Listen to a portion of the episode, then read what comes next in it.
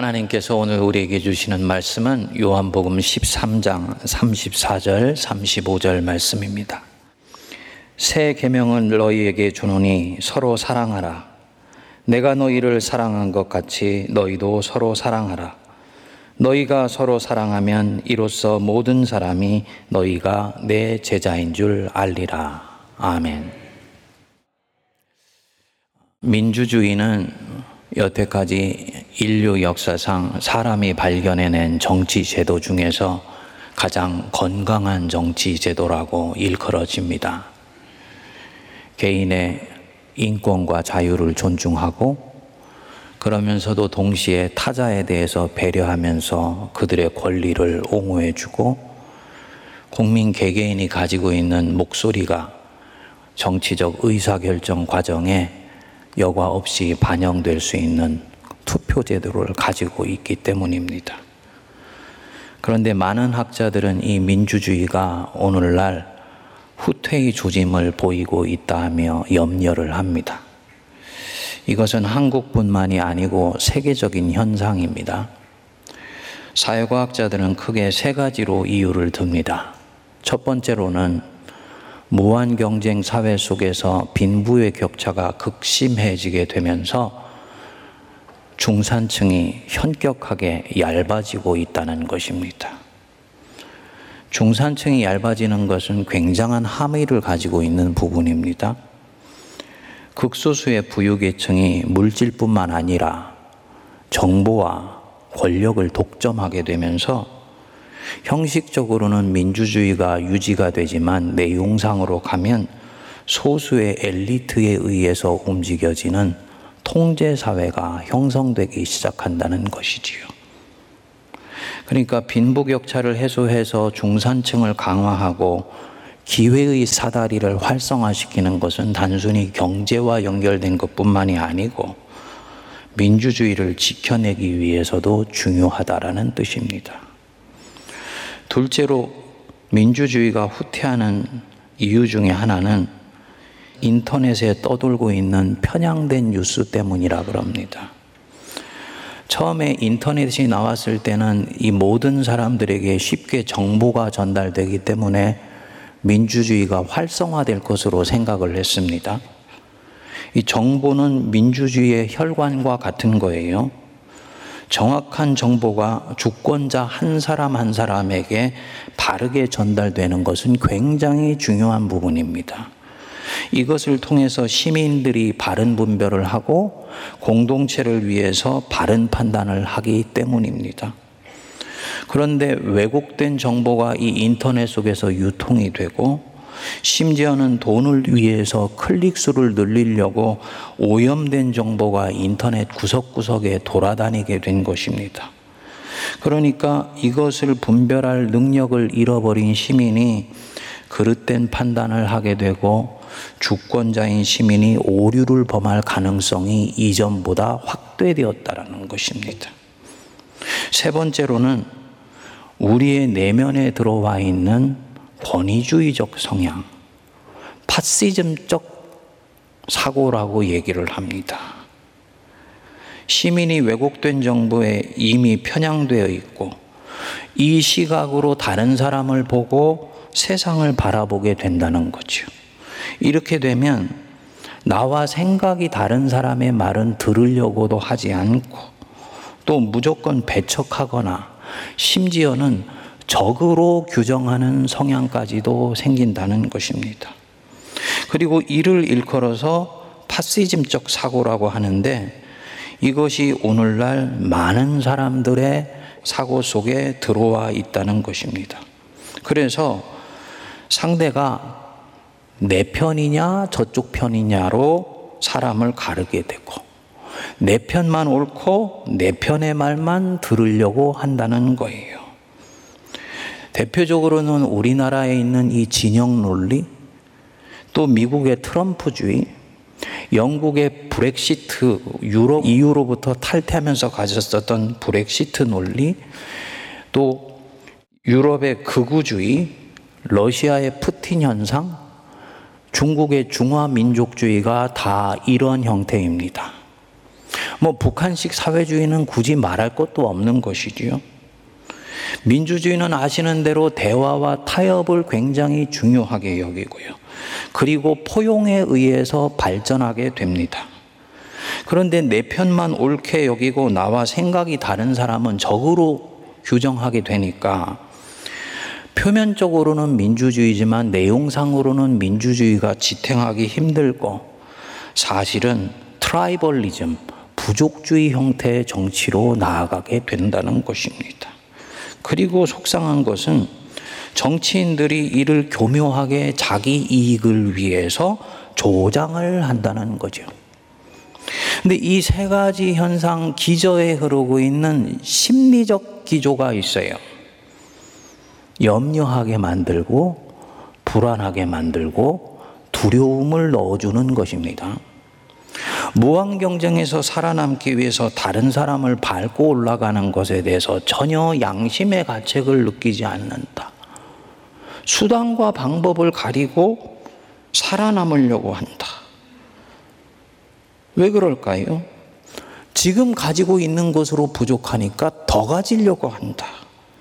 이럴 때 우리 안에 뭐가 움직이고 있는 것입니까?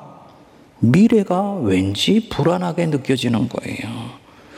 안전하게 뭔가를 움켜쥐고 있어야지 미래도 안전하다고 여기는 것입니다. 지금 가지고 있는 이 힘을 놓쳐버릴까봐 수단과 방법을 가리지 않는 것입니다. 두려움이죠. 인터넷에서 떠돌고 있는 수없이 많은 가짜 뉴스들은 대부분이 이 사람들 안에 있는 불안과 염려와 두려움을 적절하게 부추겨서 누군가에 대해서 의혹을 제기하게 만드는 뉴스들이에요. 의심을 갖게 만들죠. 나아가서 음모론을 조장을 하게 됩니다. 우리 내면의 파시즘도 바로 여기서 나오게 됩니다. 저 사람들이 권력을 쥐게 되면 공산주의가 될 거야. 저 사람들이 권력을 쥐면 검찰공화국이 와서 다시 권위주의로 후퇴하게 될 거야. 이렇게 불안과 두려움을 집어넣어서 상대에 대해서 미워하는 마음을 갖게 만들고 내 진영 안에 대중을 공고히 묶어두려는 것입니다. 이렇게 되면은 자연히 사회를 어떻게 세워나가겠다는 비전들은 정치인들 안에 점점 엷어지게 돼요. 전 세계적인 징후입니다. 그리고 상대방에 대한 마타도식 동경만 무성하게 되는 거지요. 문제가 무엇이냐? 이렇게 오 년, 십 년이 지나게 되면 사회는 둘, 셋, 넷으로 쪼개지게 돼요. 그리고 그 안에 있는 사람들에게는 인간에 대한 의심과 미움과 증오가 가득 차게 됩니다. 바로 마귀가 좋아하는 세상이 오기 시작한 것입니다. 우리 사회에 벌어지고 있는 현상이고 전 세계적인 현상이에요. 두어 달 전에 미국의 교포 한 분이 다녀가셨는데 트럼프가 오 년간 대통령을 하면서 미국에 있는 이 이민자들, 유색인종이 너무너무나 살기 힘든 세상이 되었다고 안타까워하더라고요. 대통령 한 사람이 얼마나 중요한지를 체감하게 되었다 얘기를 합니다. 정말 그리스도인들이 중심 잡고 살기 힘든 세상입니다. 이런 때 우리 그리스도인들은 하나님의 백성으로서 이 땅에 땅의 시민권을 어떻게 행사해야 될 것인가? 어떻게 하나님의 뜻을 이루며 살아갈 것인가? 큰 숙제이고 사명이지요. 감사한 것은 역사는 반복돼요. 해 아래 새 것은 없습니다. 성경 안에 들어가면 다 답이 나와 있어요. 성경에 명시적으로 들어와 있지는 않지만 예수님이 이 사회적으로는 정치 사회적으로 굉장히 민감한 땅에 오신 거예요. 당시의 유대 사회는 이미 오늘날처럼 보수와 진보와 중도가 나뉘어져서 치열하게 경합을 하고 있었습니다. 그래서 자기 정파가 옳다고 사람들을 설득하기도 하고 그것 때문에 생각이 다른 사람들을 의심하고 배제하고 심지어는 미워하고 적개심을 갖기까지 했어요. 당시에 보수와 진보를 나누는 데는 크게 두 가지 기준이 있었습니다. 첫 번째로는 정치적인 성향이에요. 아시는 대로 이 당시는 로마에 의해서 이스라엘이 지배를 당하고 있었죠. 그래서 이 지배하던 로마 제국에 대해서 순응하느냐 저항하느냐에 따라서 순응하면은 보수고 저항하려고 하면 진보로 여겨졌습니다. 이 시각에서 보면 마태복음을 쓴 마태는 보수일까요? 진보일까요? 보수죠. 아시는 대로 이 마태는 출신이 세리예요. 세리는 로마를 대신하여서 세금을 걷어들이는 자들입니다. 그러니까 자연히 로마의 하수인격이고 백성들이 무척 이들을 싫어했습니다. 그러면 마태는 예수님 만나기 전에는 로마의 체제 유지를 도와주던 사람이니까 예수님 만나기 전에는 성향상 보수였지요. 가룟 유다는요, 진보였어요. 열혈 당이라고 무력으로라도 독립을 쟁취해야 된다고 생각하는 사람들이 당을 만들었었는데 이 가룟 유다는 이 열혈 당의 당원이었습니다. 들여다보면 예수님의 열두 제자 안에는 이미 이렇게 보수도 있고 진보도 있고 어디에 넣기가 애매한 중도적 성향이 있었습니다. 두 번째로는 종교적 성향입니다. 유대교의 율법주의에 대해 어떤 입장을 취하느냐에 따라서 종교적으로 보수가 있고 진보가 있었습니다. 유대교의 율법 전통 가능하면 우리가 다 지켜야 된다라고 엄격히 지키려고 할수록 보수예요. 전통을 중요하게 여기는 것입니다. 반대로 새로운 세상이 오고 있으니까 이 율법에 대해서는 좀 자유롭게 새로운 영성운동을 해야 된다라고 하면은 진보입니다. 이 측면에서 보면 마태나 베드로는 보수입니다. 그리고 사도 요한은 진보 쪽에 속해요.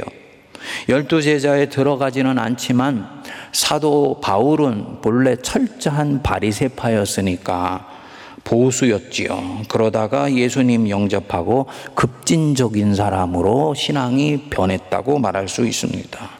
뭘 말하는 것이냐? 예수님은 이미 이 열두 제자 안에 당시로서는 보수와 진보와 중도를 다 포괄하여서 자기 공동체를 세우셨다는 것입니다. 그리고 이들은 기회만 되면 자기 생각을 내세우고 서로 이합집산하면서 견제하기도 하고 공을 내세우기도 했어요. 앞으로 예수님 통해서 얻을 수 있는 권력에 대해서 다투기도 했습니다. 세베대의 두 아들의 어머니가 예수님께 어느 날 청했지요. 두 아들을 주의 나라에서 하나는 주의 우편에 하나는 주의 좌편에 앉게 하옵소서. 성도님들 느낌이 오십니까? 지금 이 여자가 무슨 얘기를 하고 있는 건가요? 다른 제자들이 이것을 듣고 뭐라 그럽니까? 열 제자가 듣고 그 두 형제에 대하여 분이 여겼다 그랬어요. 왜 분이 여겼겠습니까? 아니 이 여자가 지금 예수님이 십자가에 매달려 죽으시려고 하는데 철없이 자리나 탐하고 있는 건가? 그래서 화가 났겠습니까? 아니지요. 자기들보다 먼저 선수를 쳐서 자기들 원하는 것을 예수님께 달라고 청탁하는 것을 보고는 우라가 치밀어 오른 거예요. 바로 이들의 이 제자들의 마음이 이랬던 것입니다. 예수께서 이런 제자들에게 말씀하셨습니다. 마태복음 이십 장 이십오 절에서 이십팔 절에 보면 이렇게 말씀합니다. 이방인의 집권자들이 그들을 임의로 주관하고 그 고관들이 그들에게 권세를 부리는 줄 알거니와. 굉장히 중요한 말씀입니다. 이방인의 집권자들, 즉 가이사가 나는 세상을 어떻게 다스리는지 알고 있어. 그들이 어떻게 너희들에게 권세를 부리면서 정치 기교를 쓰고 있는지 나는 알고 있어.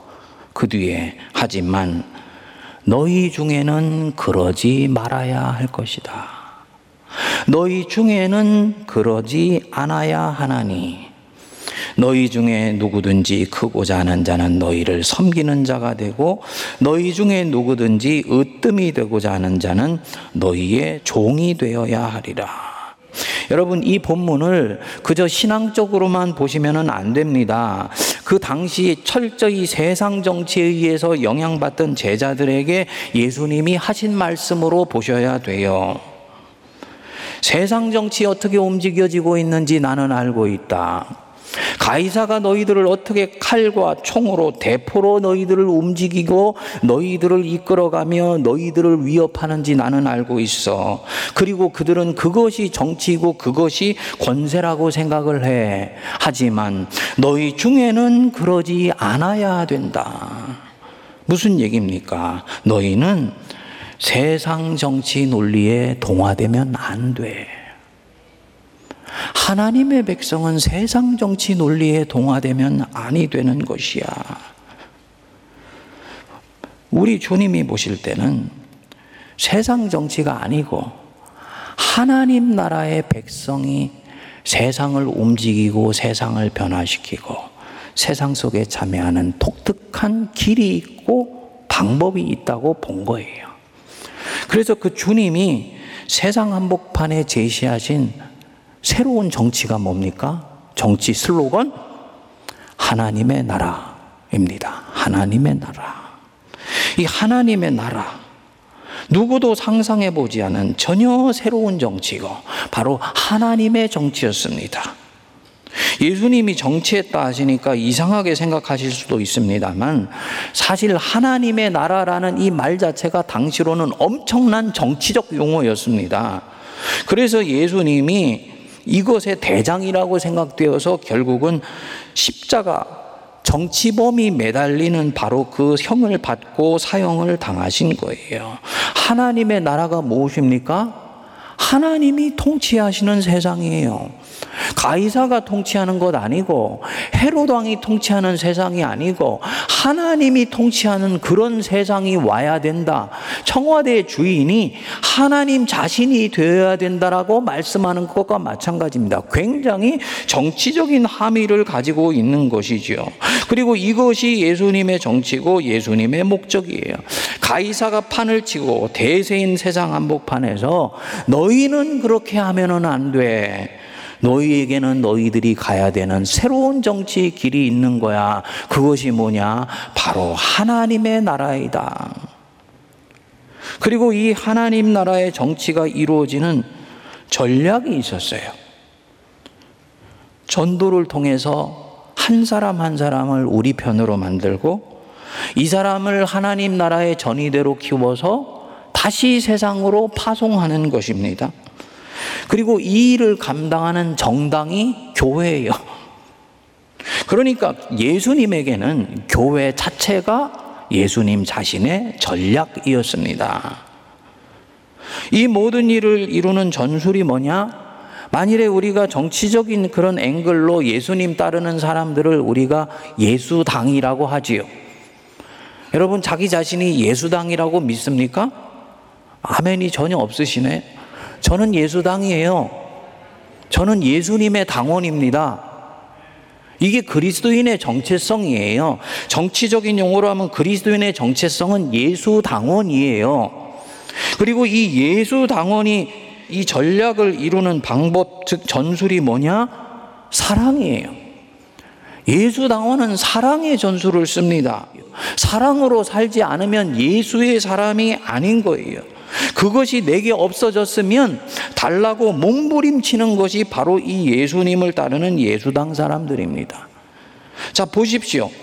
가이사는 양쪽에 칼과 창을 쥐고 있습니다. 그리고 이 칼과 창을 가지고 칼과 창을 갖고 있지 않은 우리에게 두려움을 집어넣습니다.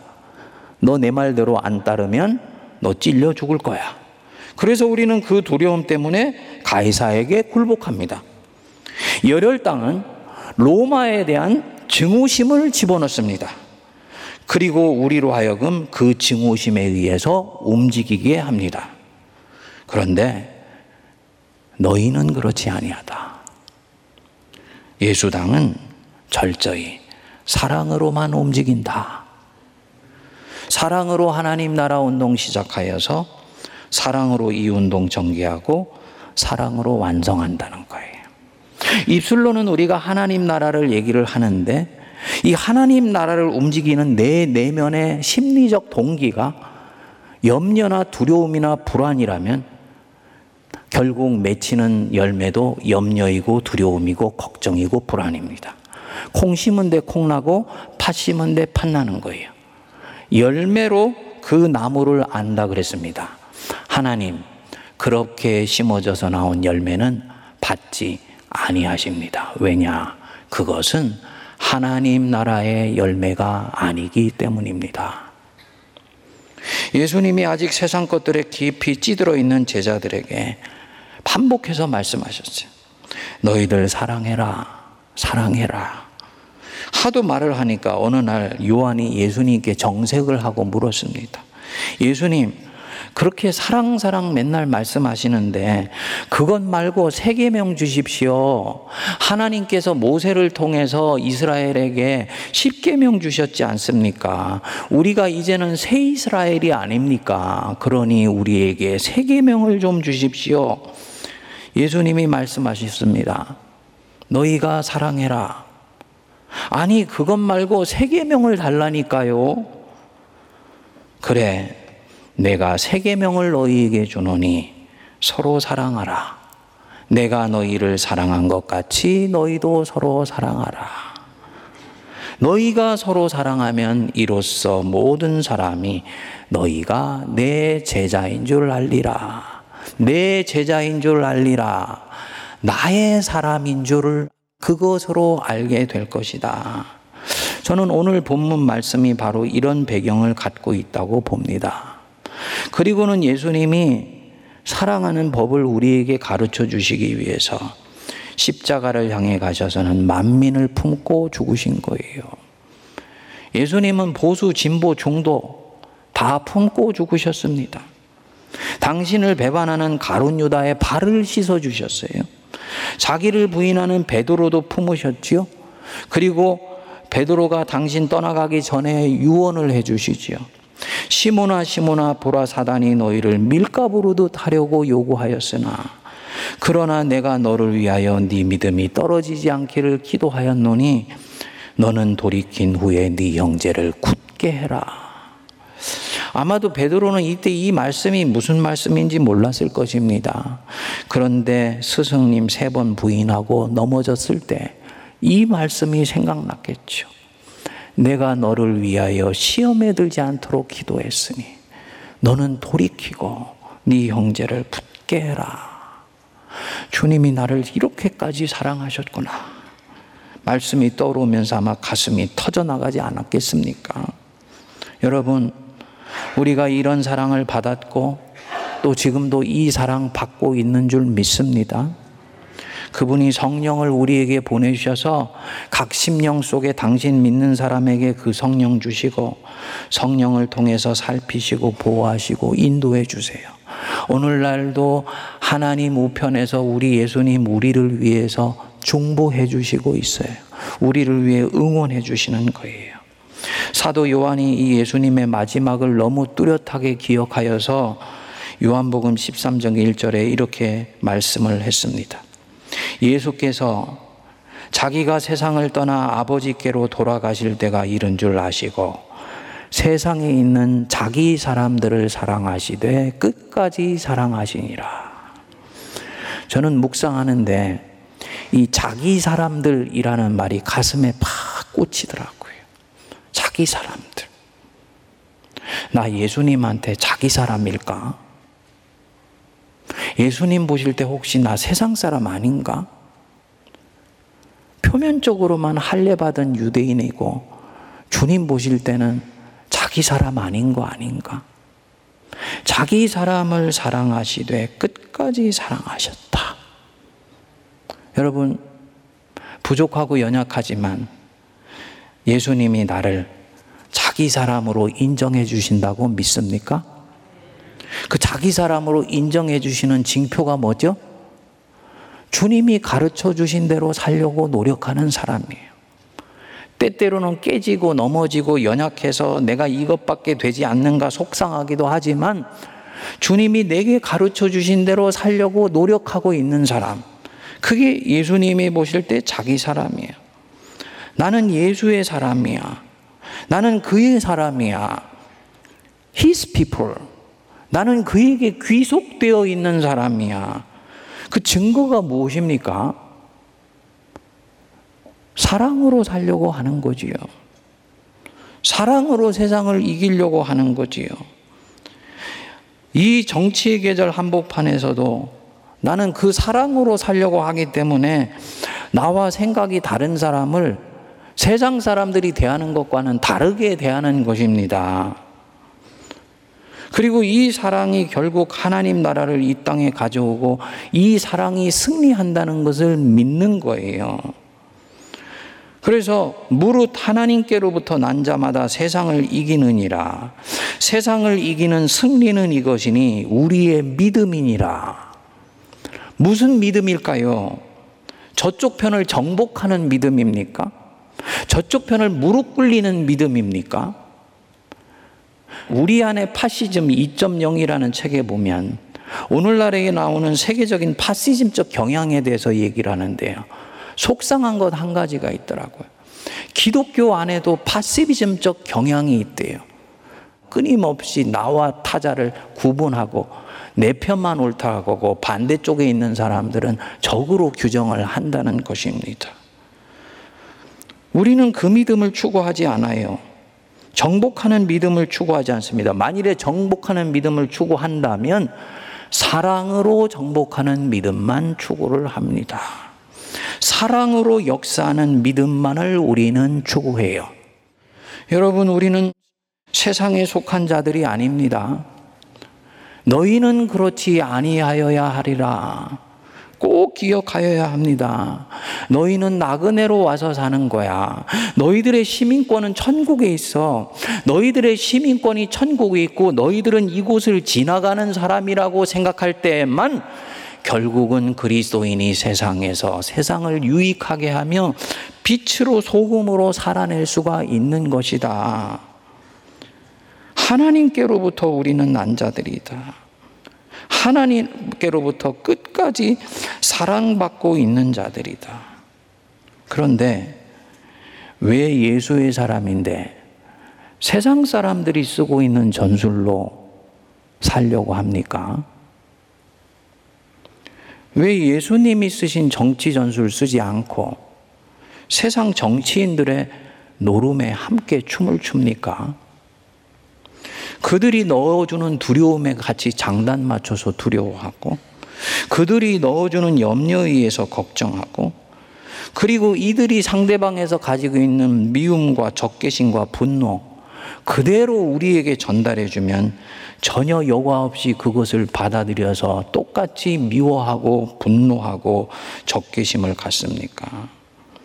저는 그리스도인이라고 스스로들 얘기를 하면서 정치하는 분들에 대해서 정말 유감이 많아요. 그들이 정치하는 모습과 그리고 내거는 비전을 보면 아 저거는 기독교적인 가치다라고 얘기할 수 있는 부분들을 발견하는 것이 쉽지를 않습니다. 정치한다고 하면서 세상 정치인과 별반 다를 바가 없는 거예요. 예수의 사람이면 예수의 정치적 비전에 충실해야지요. 하나님의 나라라는 말을 우리 사회가 소위 다원적 사회이기 때문에 노골적으로 말하지는 못할지라도 내용상으로는 집요하게 추구하고 있어야 되는 거예요. 하나님의 사랑과 정의와 평화가 다스려지는 세계가 이 땅에 오게 하여 주옵소서. 이 비전에 충실해야 되는 거지요. 그리고 전술도 사랑의 전술을 써야지 왜 증오심과 적개심을 불어넣는 전술을 씁니까? 우리 성도님들, 이 대통령 선거라는 이 휘몰아치는 정치판 가운데 절대로 휘둘리면 안 됩니다. 세상은 어떻게 간다 할지라도 그리스도인은 내가 그의 사람이라면 마음에 칼 내려놓고 사랑으로 무장할 수 있게 되기를 축복합니다. 그가 바로 예수의 사람이에요. 정치가 중요한 따라서 세상 정치의 교회를 팔아버리고 세상의 정치 인형과 하나님 나라를 동일시하려고 하면 그것이 바로 예수를 팔아넘기는 가룟 유다 짓을 하는 것입니다. 교회는 교회의 길이 있는 거예요. 좌로도 우로도 치우치지 말고 예수 그리스도의 길을 따라갈 때 이 안에서 좋은 보소와 좋은 진보가 함께 나오게 되어서 이들이 자기에게 주는 재능과 적성과 달란트를 따라서 세상 속에서 안창호 선생님같이 김구 선생님같이 김규식 박사 같은 그런 정치인이 나오고 마르틴 루터나 그런 정치인이 나오고 링컨 같은 정치인이 나오게 되는 것입니다. 이번에 한국 기독교 사회문제연구원에서 한국 기독교인의 정치 성향을 조사를 했는데 이게 교계의 신문들에 났더라고요. 여기에 보면 천 명을 대상으로 해서 설문조사를 했더니 우리 기독교인 중에서 스스로를 진보로 보는 사람이 삼십 점 사 퍼센트, 보수로 보는 사람이 이십이 점 삼 퍼센트, 그리고 자기를 중도로 보는 사람이 사십칠 점 삼 퍼센트였습니다. 이천이십 년대 조사보다 진보 보수 합쳐서 정확하게 칠 점 오 퍼센트가 감소했는데 이 합친 숫자 칠 점 오 퍼센트가 정확하게 중도로 간 거예요. 그러니까 한국 기독교인의 절반이 중도적인 성향인 거지요. 여러분들은 어디 쪽에 있습니까? 뭘 말하는 것이냐?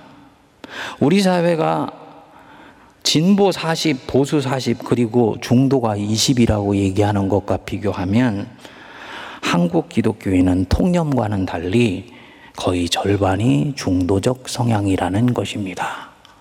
표면에 드러나지 않고 있을 뿐이라는 거지요. 저는 해석하면서 건강한 것이라고 봅니다. 평소에 제가 말씀드렸던 것처럼 합리적으로 판단해서 이슈에 따라서 또 가치에 따라서 진보의 편을 들어주기도 하고 보수의 편을 들어주기도 한다는 뜻입니다. 여러분, 그리스도인이 보수도 될 수 있고 진보도 될 수 있지만 그 가슴에는 사랑으로 역사하는 믿음이 차고 넘치시게 되기를 축복합니다. 그래서 그렇게 상대방을 대할 수 있어야 서로 내 편에만 귀를 열지 않고 상대편의 말에도 귀를 열게 되고 대화가 가능하며 타협이 이루어지며 서로 관용하면서 민주주의가 꽃피는 사회가 세상 한복판에도 올 수가 있는 거예요. 이렇게 될 때 교회가 터한 이 땅이 희망이 있습니다. 진영 논리로 몸살을 앓는 세상 한복판이 언젠가는 칼과 창과 두려움과 적개심을 내려놓고 이사야가 여호와를 아는 지식이 충만한 때가 왔을 때 칼과 창을 내려놓고 보습, 농기구를 드는 그런 세상이 올 것이다. 그런 비전이 이 땅에 이루어질 줄 믿습니다. 하나님 말씀에 굳게 서서 좌로도 우로도 치우치지 말고 사랑으로 무장하여서 이 땅에 하나님 나라를 신실하게 추구하는 예수의 당 사람들 되시기를 축복합니다. 기도하겠습니다. 하나님 아버지, 나는 세상 권력자들, 가이사가 세상을 어떻게 다스리며 통치하며 너희들을 지배하려고 하는지 알지만 너희는 나의 사람으로서 그러하지 아니하여야 하리니 너희는 서로 사랑하며 이 사랑을 전술로 하여 마귀의 권세를 꺾고 백성들 속에 있는 죄의 권세를 무력화시키며 하나님의 나라를 이 땅에 만들어 나가라. 주의 말씀에 순종하는 예수의 당 사람들 되게 하여 주옵소서. 예수님 이름으로 기도하옵나이다. 아멘.